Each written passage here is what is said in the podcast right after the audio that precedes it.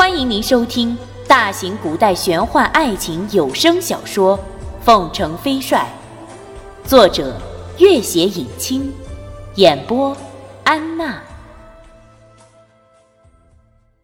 第一百零四集。央金坐在墙角冰冷的褥子上，将头完全埋在膝盖里。此时此刻，他心里虽然满是惶恐惭愧。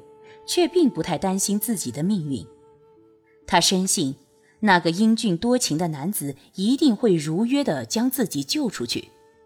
她本是当地一个十分美丽的土著少女。那天，她正在自家的牧场赶着几头牛，忽然看见雪地上一个白衣翩翩的公子打马经过。那样英俊潇洒的人儿，忽然出现在这冰天雪地里。杨金一时竟看得呆住了。那英俊青年回头，这些天他一直在寻觅一个合适的当地女子，一下瞧见了这美丽而羞涩的土著少女，立即停下马走了过来。杨金不识字，也不知道一见钟情这样的传说，可是，在男子的温声软语里，一颗心早已化成了一池春水。男子不仅相貌俊俏，而且本领极高，能驯服最烈的马，能抓住飞窜的野兔，能将一头蛮牛一掌掀翻。相处两天下来，他已经成了央金心目中最为顶天立地的大英雄。他的所有话语都是神的旨意。随后，在那牧场的小木屋里，已经完全倾心于他的央金，和他一起度过了整整三日的旖旎风光。央金尚未从这做梦也想不到的温存和幸福里回过神来，秦郎已经要打马离去。在他的盈盈泪光里，秦郎停下脚步，说自己要去做一件非常重要的事情。央金说：“什么重要的事情？我能帮你吗？”央金忘不了自己说出这句话时，情郎俊俏的脸上那种冷淡的表情。他说：“好的。”我正需要你的帮忙，我要去报一个大仇。在南迦巴瓦的冰天雪地里，他像一只土拨鼠一般卧在雪堆后面，静静的等待，好几次都几乎要冻死过去。可是因为情郎就在身边，因为情郎那样坚定不移的神情，他也咬牙坚持了下来。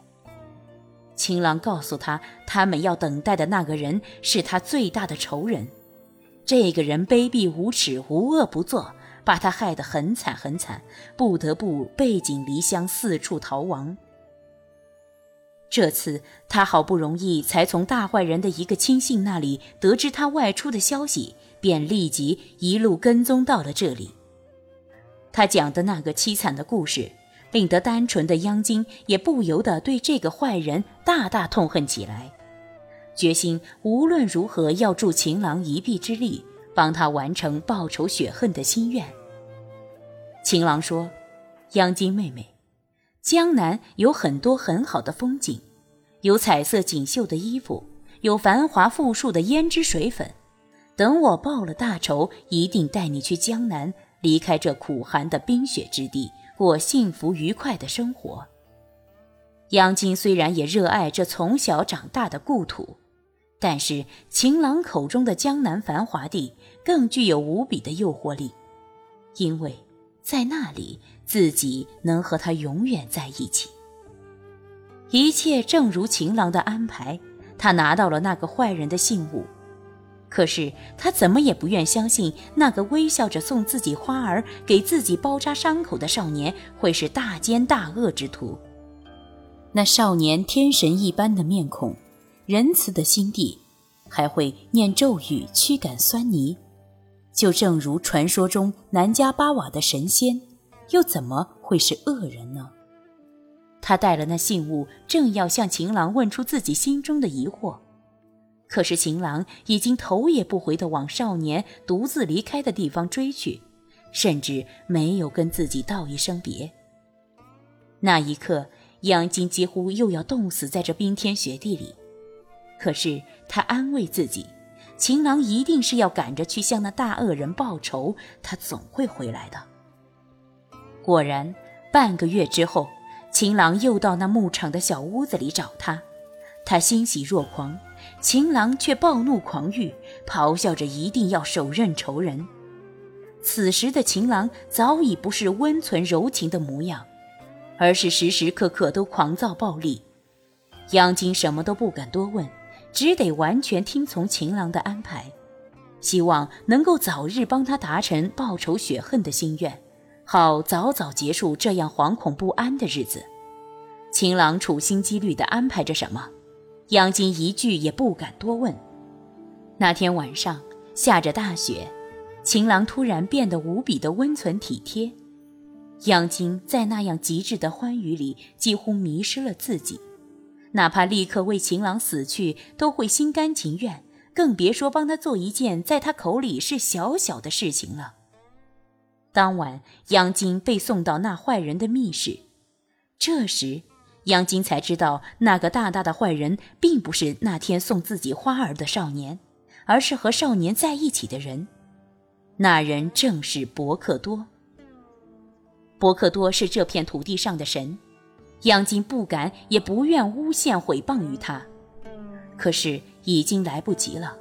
情郎就在身边，用了那样可怕的目光瞪着自己。于是他在地上重重地磕着头，一边求佛祖原谅，一边背下了那番早已滚瓜烂熟的谎言。我污蔑了博克多，我会受到神的惩罚。央金在黑暗的屋子里也不敢抬头。只知道饿了要吃东西，渴了要喝水，心里却有个小小的声音在坚持着：“他会救我的，他一定会救我出去的。”可是，一天过去了，两天过去了，许多天过去了，情郎依旧没有丝毫消息。在无边无际的黑暗里，杨金几乎要完全绝望了。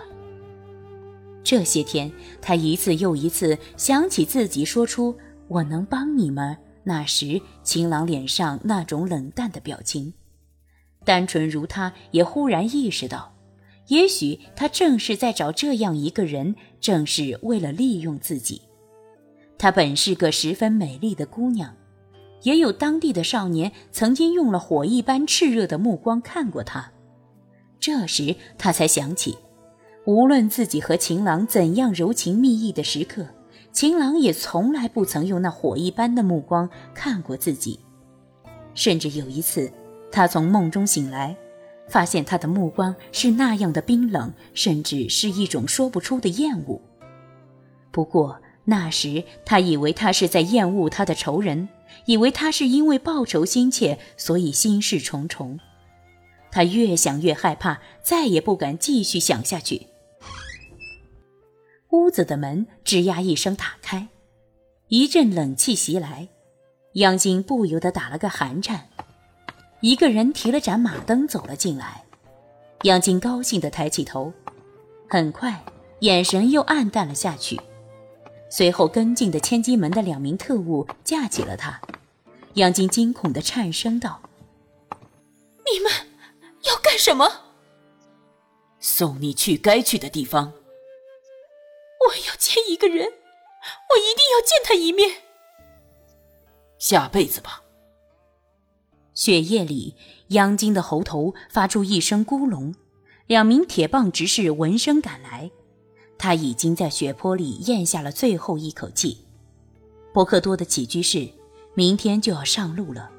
托桑心里什么也不想，静静打坐。一名贴身侍从匆匆走了进来，低声道。伯克多，央金姑娘被处死了，千金门的人亲自动的手，我们阻止不住。托桑只在心里一声长叹，那无辜的女孩子还是没能逃过这一劫。佛祖，请重重的惩罚我吧，那无辜的人是待我受难呢。一声大笑，一个残酷的声音响在耳边：“哈哈哈哈，托桑。”恭喜，你又害死了一个人。贴身侍从大怒。你胆敢擅闯伯克多的寝宫，出去！二位大师请注意，他早已不是什么伯克多了。两名侍从掌风运劲，立刻就要扑过来。拓桑挥挥手，示意他们退下。两人怒视朱鱼一眼，不得不退了下去。朱鱼大模大样的站在拓桑对面，笑道：“哈哈哈，明天就要上路了。你知道我还想做一件什么事情？朱大人的事情，我不想知道。不，你一定有兴趣知道。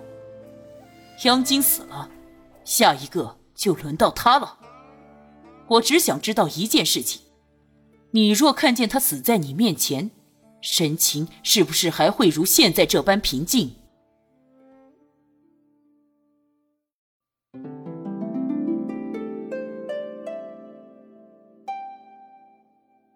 本集播讲完毕，感谢您的关注与收听。